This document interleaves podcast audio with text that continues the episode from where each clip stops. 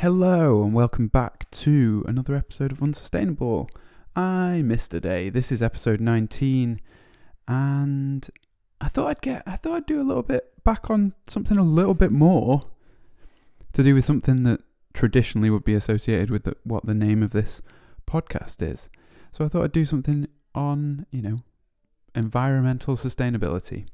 But it, within the niche of things that I'm interested in of this moment, and that is um, that's coffee. And I haven't been going out to many coffee shops over the last, you know, few years. My my time in coffee shops has definitely gone down by a significant amount, and and that's that's fine. Like they they're not going to struggle because they're losing they're losing me, but it is something that's come from from you know the uh, the pandemic, um, and I, I, don't know how that's going to change, but that's a, that's I'm getting off topic already. I was at one the the other day. I was I was at one for the first time in a couple of weeks, and um, I left thinking, you know, I was like, oh, coffee, delicious.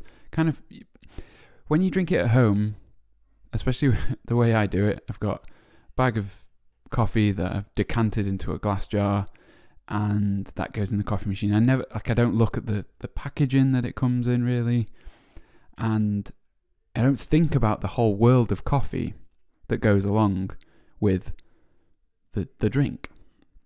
But when you go into a shop, especially like the a coffee shop, the one that I was in the other day, 200 degrees in Manchester, I I found that I was noticing all these these uh, accoutrements of the of the coffee world and and seeing um, I can't remember what maybe there was a poster or drawing or photograph or something that was of like someone prepare like growing the plant and it reminded me of the fact that um, global warming is is basically on you know on course to make coffee as we know it extinct. And that's that's kind of scary. And obviously there's a lot of things that we can do to try and slow that and halt that, not as individuals really, but as a collective, as a as a group of individuals making an effort. There's a lot of things we can do to um, to, to to sort of stop the uh, the process of global warming. But none of them are being done in any meaningful way at the moment. And I wonder if we get to the point where we see something like coffee go extinct. Is that a point where the world just kind of goes, "Oh shit, that that's a an everyday thing that everyone expects to just be around forever. Like, why would coffee go extinct? It's not like we're we're um, hunting it, and it's not like there's poaching. You know, like everything else that goes extinct. You're like, oh well, you know, it was only in that bit of the Amazon, and you know, it's a shame in it, but it doesn't really doesn't really affect us. sad, but it doesn't affect us. That's the kind of um, the the lack of empathy shown the um, by like most people when they hear that kind of thing. But if it is something like coffee, something that they, you know, they are addicted to almost, the almost definitely addicted.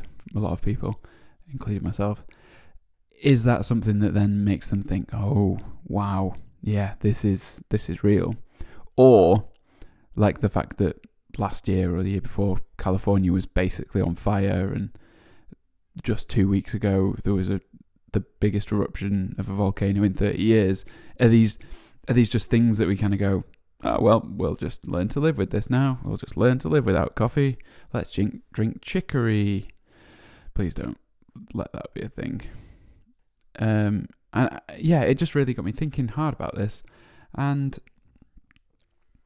I, I know there's, you know, the, there's a search for beans that will grow at a different in a different climate, you know, slightly different climate, and um, maybe we we end up growing coffee that's grown higher and higher into the into the mountains, so that we still get the the right flavor, and maybe we start using other beans that haven't been commercially available before, and things like that. But they're all just they're all just workarounds.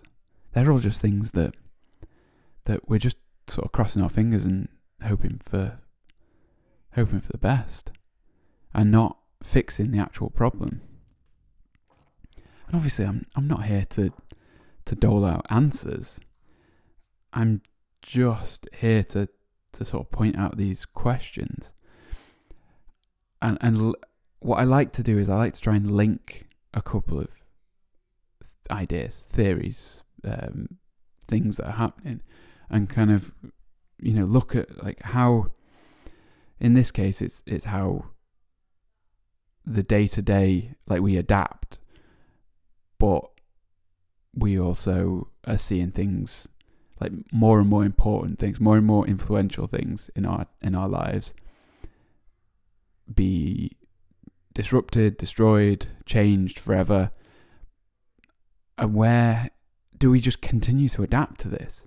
Like, is, if the temperature starts just gradually rising in the world to the point where things that we grow a lot of are going extinct, do we just end up like evacuating the the planet around the equator and, and move north and move south until there's no way to, to exist other than you know above the the, the I never get these two right latitude or longitude.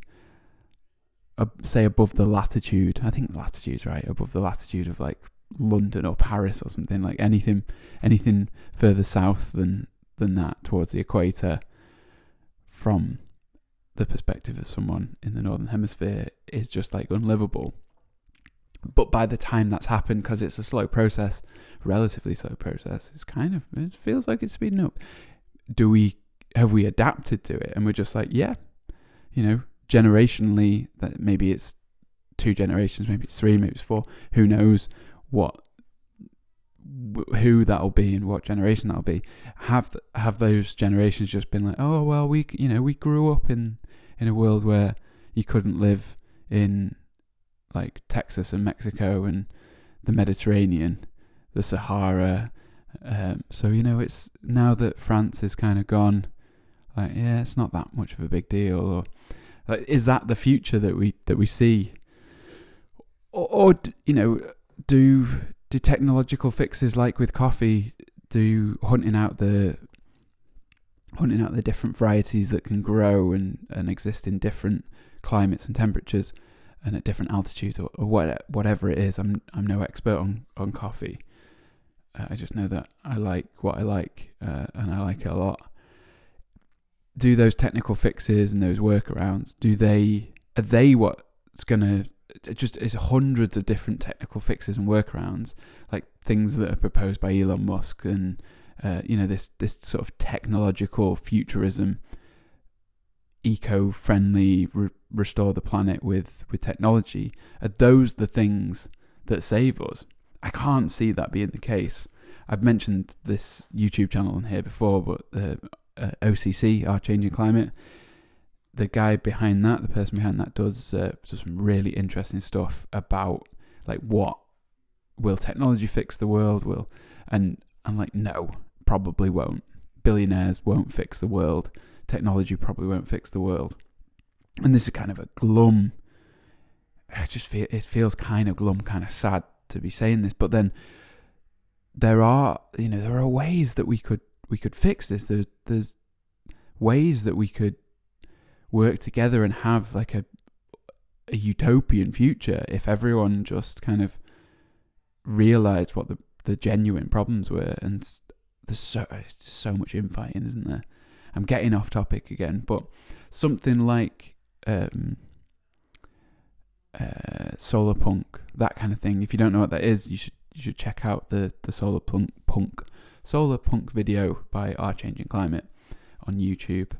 Just search for it, you'll find it. I can't bother putting it in the uh, in the description because just because I can't. I'm sorry. I should be better. I should be better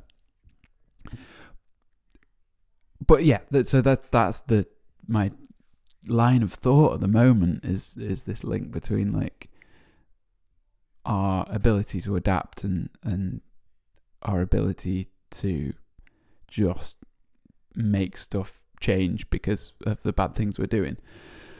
And like coffee was the thing that spurred that onto me in my um you know in in my day the other day and I I just I I I'd really love to hear other people's opinions. I know I say this all the time, and, and I don't I don't have a big enough audience for people to be for everyone to be wanting to, to chime in. In fact, I don't have a big enough audience for anyone to, to want to chime in. Uh, what would be really interesting is if anyone ever starts listening to this in the future.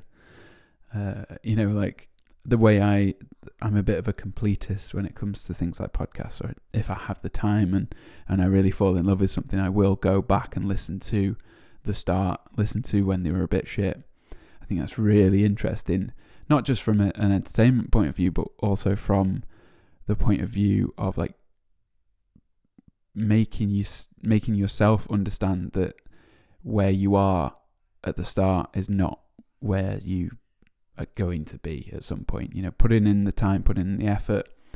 We've all got to start somewhere. Those those things are trite, but only because they're true.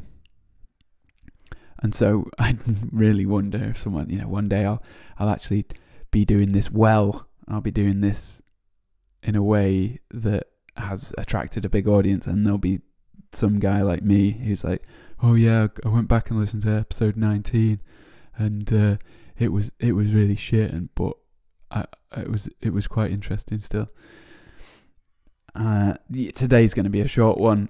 That's my that's my sort of thoughts on on what is unsustainable in this world. I think the di- I'm not going to stop yet. I think the difference between something like coffee and something like corn is that it's well there's a couple of differences. I mean the, the most obvious one is one is a, a a true commodity and the other one is a, a luxury. Corn being the true commodity.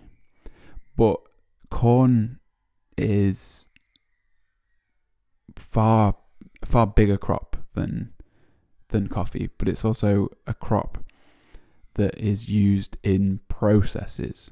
Coffee's almost you, you know what the end product's going to be. Yes, there are coffee flavored things, but co- the, there's coffee and there's coffee in things, but it doesn't tend to. It's not a something that's used as part of industrial processes in the same way that corn is. You know, corn is turned into so much stuff. It's turned into the fuel for your car. It's turned into the sugar in your drinks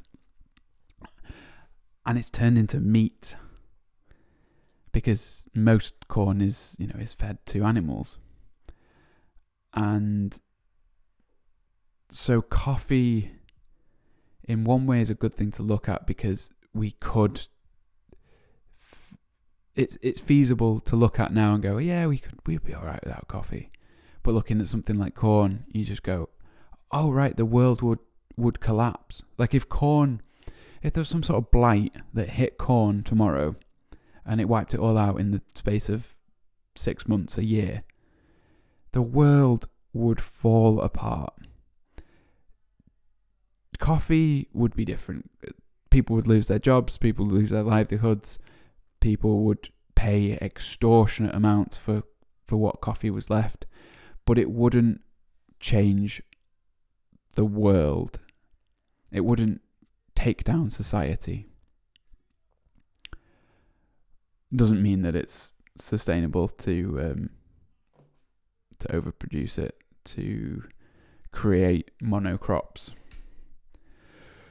Uh, but yeah, that's that's it. That's a relatively short one today. Not even 15 minutes. Thank you for listening. I've been Sean Cross. This is Unsustainable. I'll see you in the next one.